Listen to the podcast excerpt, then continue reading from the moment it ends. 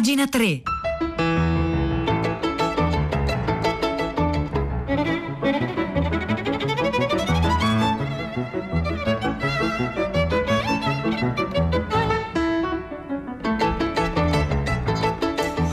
9, 2 minuti e 32 secondi di questo primo giorno di luglio del 2020. Buongiorno a tutti e bentornati a pagina 3, la cultura nei giornali, nel web e nelle riviste da Silvia Bencivelli che anche oggi vi parla a questo microfono.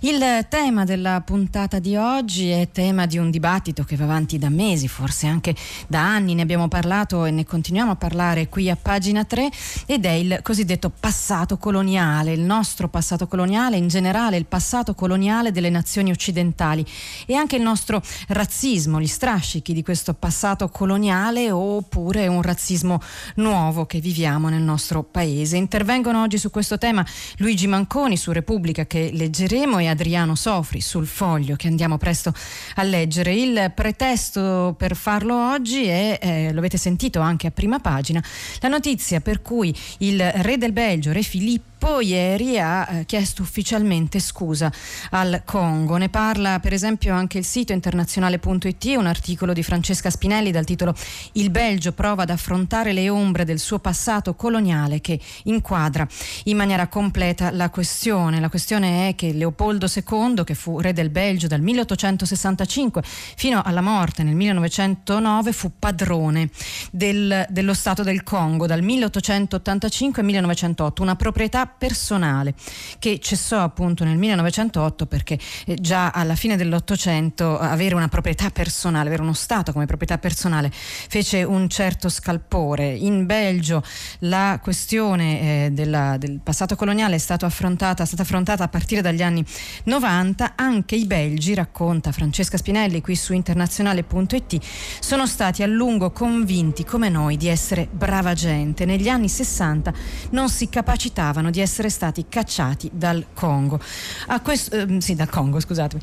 A questo proposito andiamo avanti con leggere allora cosa racconta Adriano Sofri sul foglio proprio di quella cacciata degli anni 60. L'articolo eh, si intitola eh, A 60 anni dall'indipendenza il Belgio chiede scusa al Congo e forse è troppo tardi e eh, Adriano Sofri racconta questo.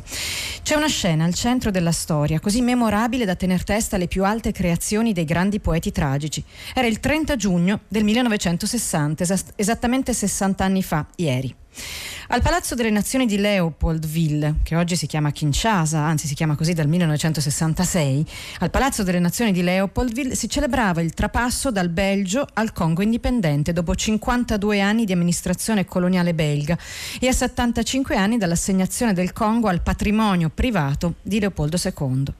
Il re Baldovino, che era re in quel momento, era venuto a presenziare, aveva già visitato il Congo cinque anni prima, riscuotendo accoglienze devote. Alla vigilia di quell'incontro Baldovino stava lì in alta uniforme con il neopresidente congolese Joseph Kabou Scusate, Joseph Casa Vubu percorrevano la città in auto scoperta, salutando la folla applaudente, quando un uomo ne uscì, raggiunse l'auto, estrasse la spada che il re portava al fianco e la agitò in aria come un trofeo. Un pazzo, si disse. La mattina della cerimonia l'udienza era solenne. Capi di Stato stranieri, parlamentari belgi e congolesi. Parlò Baldovino. Era lui il pazzo.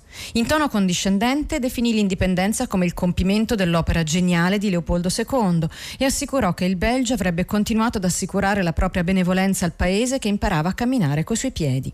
Casa Vubu lesse un discorso cerimoniale preparato da un consigliere belga e la cosa, secondo il programma, era finita. Ma c'era il primo ministro del nuovo governo congolese, Patrice Lumumba, che aveva con sé delle pagine scritte la notte prima e durante il discorso di Casa Vubu le corresse in fretta sulle ginocchia e le lesse. Dicevano che sarebbero stati amici alla pari, ma era con la lotta, col sangue, le lacrime e il fuoco che i congolesi si erano conquistati l'indipendenza da una schiavitù umiliante imposta brutalmente. Disse che era troppo presto per dimenticare le fatiche schiaccianti e i salari incapaci di sfamare, di vestirsi e avere un tetto, di tirar su figli come creature amate. Abbiamo conosciuto gli scherni, le ingiurie, i colpi subiti in ogni ora del giorno e della notte perché eravamo dei negri. Come dimenticare che a un nero si dà del tu perché il voi è riservato ai soli onorevoli bianchi. Abbiamo conosciuto, diceva, eh, la spoliazione delle nostre terre, la morte e l'esilio, peggiore della morte. Lo trovate questo discorso, prosegue Adriano Sofri qui sul foglio, è uno dei discorsi più celebri della storia, tanto più per il martirio che Lumumba avrebbe subito di lì a sei mesi. Qualcuno ritenne che avesse ceduto al proprio romanticismo rivoluzionario e alla retorica, quando occorreva invece conciliare. Può darsi. Baldovino impallidiva, decise di interrompere il viaggio senza nemmeno andare a rendere omaggio alla statua equestre di, equestre, di Leopoldo. Si riuscì a stento a trattenerlo fino a cena. Ieri, ai 60 anni, il re Filippo del Belgio ha detto Vorrei esprimere i miei più profondi rimpianti per queste ferite del passato, il dolore rianimato oggi dalle discriminazioni ancora presenti nelle nostre società. Era la prima volta. Ci si chiede con amarezza e perfino con rabbia, in circostanze simili, se sia ragionevole il pensiero che non è mai troppo tardi. Forse lo è. Ho letto, continua e va a concludere Adriano Sofri, ho letto il Soir di ieri, insisteva sulle parole storiche, il Soir quotidiano belga, la signora primo ministro belga, la conosciamo poco perché ci siamo quasi convinti che il Belgio faccia a meno di avere un governo, eh, chiusa parentesi, Sophie Wilmès ha commentato che è venuta l'ora per il Belgio di intraprendere un percorso di verità. Leopoldo II, che fu il padrone del Congo per quasi un quarto di secolo, non ci andò mai e l'attuale re Filippo, 60 anni, non c'è mai andato. Suo padre, Alberto II, c'era andato per i 50 anni dell'indipendenza, ma non fu capace di dire una parola di scusa e di rimpianto. Le scuse pronunciate ieri da Filippo erano richieste da molti, auspicate, aspettate, ma sono venute. Tardi? Meglio tardi che mai? Le statue sono lì che aspettano. Questo è Adriano Sofri sul foglio di oggi. Il titolo dell'articolo è A 60 anni dall'indipendenza il Belgio chiede scusa al Congo e forse è troppo tardi.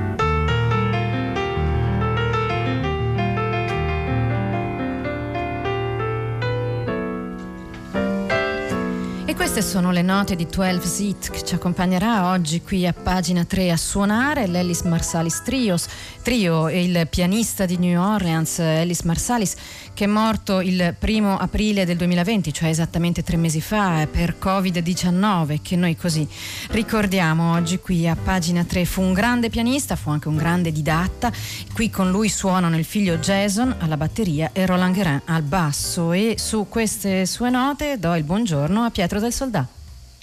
Buongiorno Silvia, buongiorno a tutti. Allora, questa mattina tutta la città ne parla, si occupa di omotransfobia nel giorno in cui arriva alla Camera il testo di legge che eh, insomma, vorrebbe offrire una protezione in più a, a, molte persone che continuano a subire violenza omofoba. Una signora chiamata a prima pagina eh, è la mamma di, una, di, di, di, un ragazzo gay che ha chiamato da Torino, lei fa anche parte di una rete di genitori eh, impegnati in tal senso, che denuncia come ciò nonostante in questa nostra società in questo paese continui una forte resistenza eh, che tocca certi ambiti politici ma anche eh, come forse alcuni ascoltatori ricordano ambiti religiosi, le reazioni della conferenza episcopale italiana contro l'approvazione di un nuovo testo di legge eh, che difenda le persone omosessuali e transessuali. Nel frattempo episodi di cronaca come quello raccontato e evidenziato stamani da Michela Marzano sulla stampa, avvenuto a Pescara, un ragazzo che è stato malmenato, un ragazzo gay, finito all'ospedale all'ospedale il Consiglio Comunale della cittadina abruzzese ha provato a far passare una mozione di solidarietà della Giunta Comunale alla vittima di questa aggressione e magari costituendosi anche come parte civile in un futuro processo è stata bocciata eh, bocciata perché, eh, dice Marzano, è una questione politica, la destra si ricompatta intorno a queste eh, battaglie contro diciamo, chi incarna una differenza rispetto all'identità prevalente. È interessante anche questa chiave politica che proveremo a mettere nel piatto, stamattina tutta la città ne parla, però partendo dalla realtà, dai fatti e anche dalle prospettive che ha di fronte a sé questo nuovo testo di legge.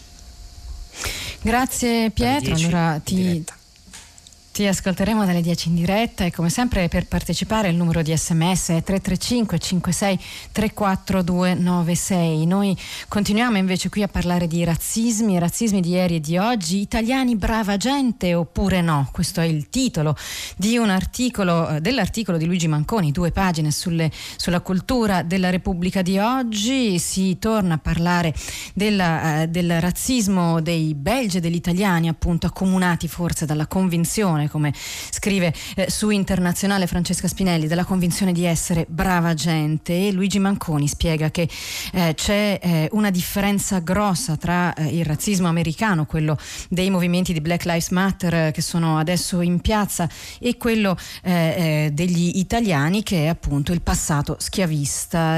non si può comprendere il razzismo degli Stati Uniti se non richiamando il peso enorme che nella storia americana ha avuto il fenomeno della schiavitù con il suo strascico di orrori minori.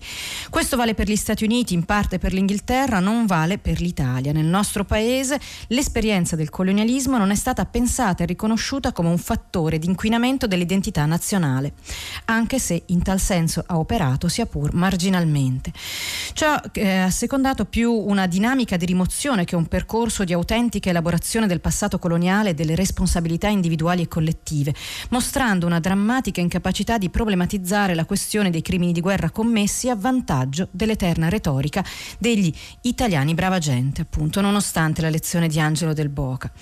E allora Luigi Manconi prosegue, il meccanismo della rimozione in Italia si propone anche in tema di antisemitismo e l'antisemitismo e il colonialismo all'interno del razzismo contemporaneo si presentano così come componenti decisamente minoritari. Allora che tipo di razzisti siamo noi? Il razzismo italiano nella sua attuale configurazione è quindi un razzismo giovane giovane, un neorazzismo dotato di radici lunghe ma esili, sviluppatosi intorno ai flussi migratori che hanno interessato il nostro paese a partire dalla seconda metà degli anni Ottanta. Un razzismo che cresce nella fatica e spesso nel dolore di una convivenza difficile tra italiani e stranieri. Partiamo da un'affermazione che nella sua nettezza può apparire avventata. Gli italiani non sono razzisti. Una simile dichiarazione ha ovviamente la stessa fragilità del suo rovescio speculare. Gli italiani non sono razzisti. E ciò perché la domanda gli italiani sono razzisti, che così spesso ricorre nella discussione mediatica a essere una scemenza sesquipedale, scrive Manconi, e lo è per un motivo elementare, perché contiene lo stesso dispositivo di omologazione che è il principio costitutivo del razzismo stesso, cioè rende gli italiani una melma eh, indistinta a cui dare un'attribuzione, appunto un aggettivo, che è quello del razzismo. Qui in Italia, conclude Manconi, sentiamo tante volte la frase non sono razzista ma. Non non si può ignorare che proprio l'avversativa ma, introdotta appunto da quel ma, la frase che segue quel ma, rivela come il razzismo continui a ricadere sotto una qualche forma, certo residuale, di tabù sociale, di interdizione morale. Da qui discende un'ulteriore interpretazione di quella stessa formula. Essa può tradursi in una richiesta confusa e talvolta addirittura disperata. Aiutatemi a non diventare razzista è in qualche modo, grida, eh, scrive Manconi, un grido d'aiuto proveniente da individui e gruppi sociali che patiscono la crisi del sistema di welfare, indotti a individuare l'origine dell'impoverimento di risorse e di servizi nella presenza di concorrenti stranieri, ma indisponibili a fare di essi il capro espiatorio delle proprie angosce. Qui, quelle che sono state le grandi agenzie di formazione, dalla Chiesa Cattolica ai partiti politici, rivelano una loro crisi di senso e di funzione educativa. Ecco, se nessuno ascolterà quel grido d'aiuto, c'è da da preoccuparsi seriamente. Questo è Luigi Manconi sulla Repubblica di oggi. Il titolo di questo lungo e bello articolo è Italiani brava gente oppure no. Questa invece è pagina 3. Continuate a mandarci i vostri messaggi al 335 5634 296.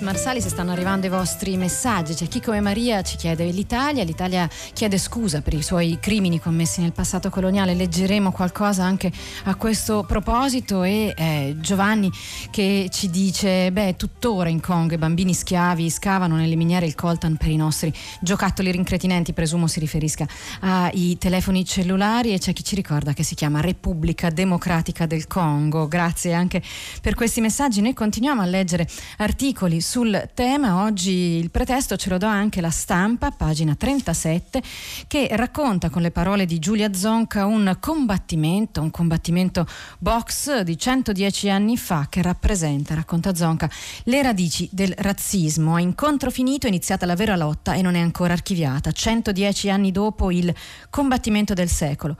Ancora giriamo intorno all'uguaglianza, ancora ci facciamo a pugni. Il secolo è cambiato, ma l'eredità di Jack Johnson, primo campione di pesi massimi afroamericano contro Jim Jeffries, noto come la grande speranza bianca, non si è risolta. 4 luglio 1910. Quando Johnson, l'afroamericano, manda a tappeto il rivale, la gente si riversa in strada. La cintura dei pesi massimi, quasi un simbolo di onnipotenza, non può andare a un nero. Non senza rivolte, non senza spaccare un paese in due, non nel 1910. Guardare quell'incontro di box, prosegue Zonk, è come spiare il cuore del razzismo. Siamo negli Stati Uniti del presidente Taft, William Howard Taft, che ebbe un mandato dal 1909 al 1913. Eh, a Taft chiedono di arbitrare l'incontro più atteso e lui saggiamente rifiuta. Nel pubblico sono quasi tutti bianchi e quasi tutti bramano il ritorno del grande Jim, che cinque anni prima si è ritirato imbattuto. C'è perfino Jack London, lo scrittore, che supplica Jim di togliere il sorriso dalla faccia di Johnson. Johnson è già campione in carica, solo che è un titolo traballante. Per evitare la consacrazione, la polizia è salita sul ring della sua precedente sfida prima che l'avversario cadesse giù e con lui le improbabili certezze di cui la maggioranza si nutriva in quegli anni. Così il combattimento del secolo non è box, è propaganda. Johnson lo sa, Pure Jeffries lo sa e Jeffries è consapevole di essere più debole. È il primo incontro filmato, ci sarà la coda per vederlo, le botte per ritirarlo, si muoverà anche l'ex presidente Theodore Roosevelt. Nel film del 1910 il gigante è solo lui, Johnson. C'è un'immagine in cui la grande speranza bianca gli scivola letteralmente addosso, crolla, tirando giù con sé ogni stereotipo. Come va a finire? Johnson sarà poi accusato di aver portato al suicidio sua moglie, Bianca, come le due che verranno dopo, resterà campione cinque anni e poi finirà senza un soldo, costretto a scappare per non essere arrestato e morirà in un incidente d'auto. Jeffries tornerà alla sua fattoria senza più un nome, deriso e insultato, andrà in bancarotta nonostante la borsa faraonica per l'epoca e si pentirà per sempre di aver ceduto alla tentazione del rientro, morirà anche lui solo e povero a 77 anni. La box, la box invece non avrà un altro campione di colore fino a Joe Louis nel 1937. Questa è Giulia Zonca sulla stampa di oggi un articolo dal titolo Un combattimento lungo 110 anni.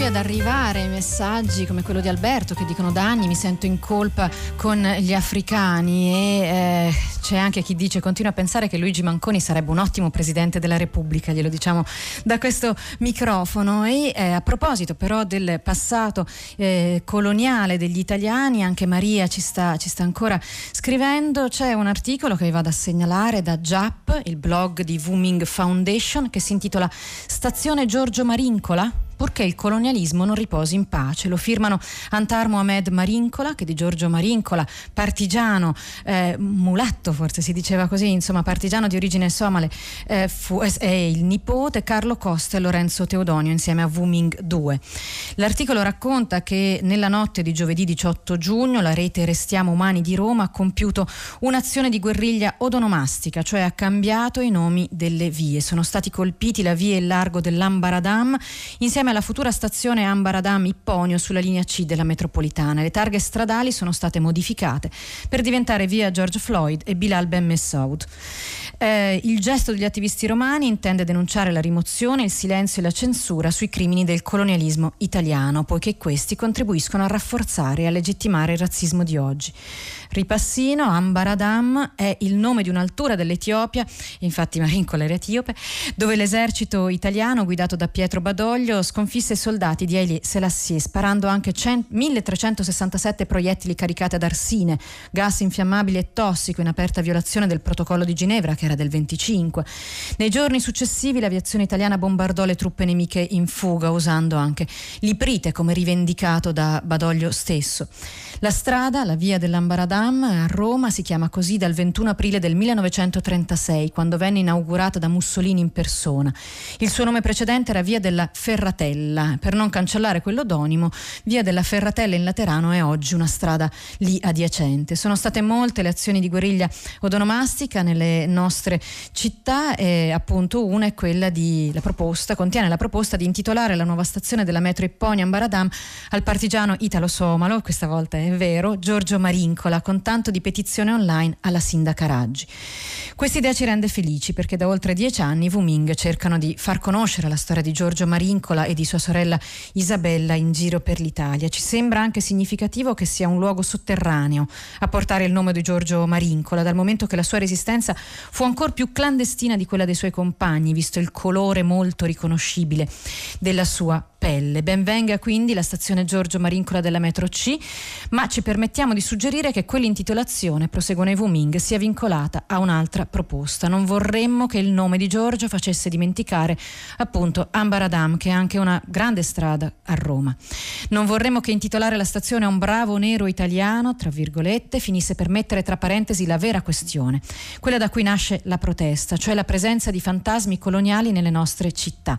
Non vorremmo che uscendo dalla stazione Giorgio Marincola si continuasse a percorrere, come se niente fosse, via dell'Ambaradam. Sarebbe davvero un controsenso. Lo si è fatto in altre strade, c'è l'esempio di Berlino che ha cambiato tre, tre strade intitolate a protagonisti del colonialismo in Africa, le ha dedicate a combattenti della resistenza anticoloniale contro i tedeschi e eh, ci piacerebbe appunto che venisse inaugurata la stazione Giorgio Marincola insieme a un cartello esplicativo, del resto lo hanno fatto anche a, a Bolzano, un cartello che illustri che cosa è successo in quel luogo, in quale contesto di aggressione. Si potrebbe aggiungere anche una piccola chiosa sul cartello stesso, sotto il nome della via, luogo di crimini del colonialismo italiano o qualunque altro contributo che risvegli i fantasmi, che li renda ben visibili, che non ci lasci tranquilli e pacificati, convinti che Ambar Adan sia un modo di dire per un ammasso di idee confuse.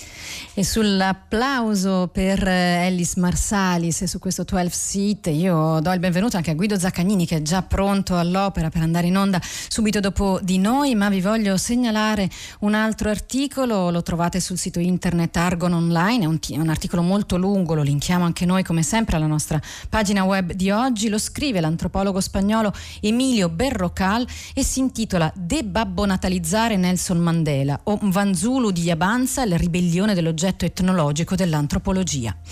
È eh, un articolo molto lungo, molto dettagliato che racconta la storia appunto del congolese Mvanzulu di Yabanza che venerdì 12 giugno è entrato con un gruppetto di militanti nel museo del Quebranly a Parigi dove c'è un ampissimo repertorio di oggettistica africana, amerindia, oceanica che erano prima al Museo dell'Homme e che eh, vengono ovviamente dal passato coloniale francese. Allora Emilio Berrocal racconta come il il, l'attivista congolese abbia eh, ha recuperato il proprio bene che è stato rubato e saccheggiato in Africa tra il 1880 e il 1960 rivolgendo un'accusa precisa ai presidenti francesi Jacques Chirac in testa. L'articolo lo trovate linkato alla nostra pagina web che come sempre è www.pagina3.rai.it e su questo la puntata di oggi di pagina 3 finisce. Io vi saluto insieme al tecnico Fabrizio Paccioni, a Marzia Coronati in redazione,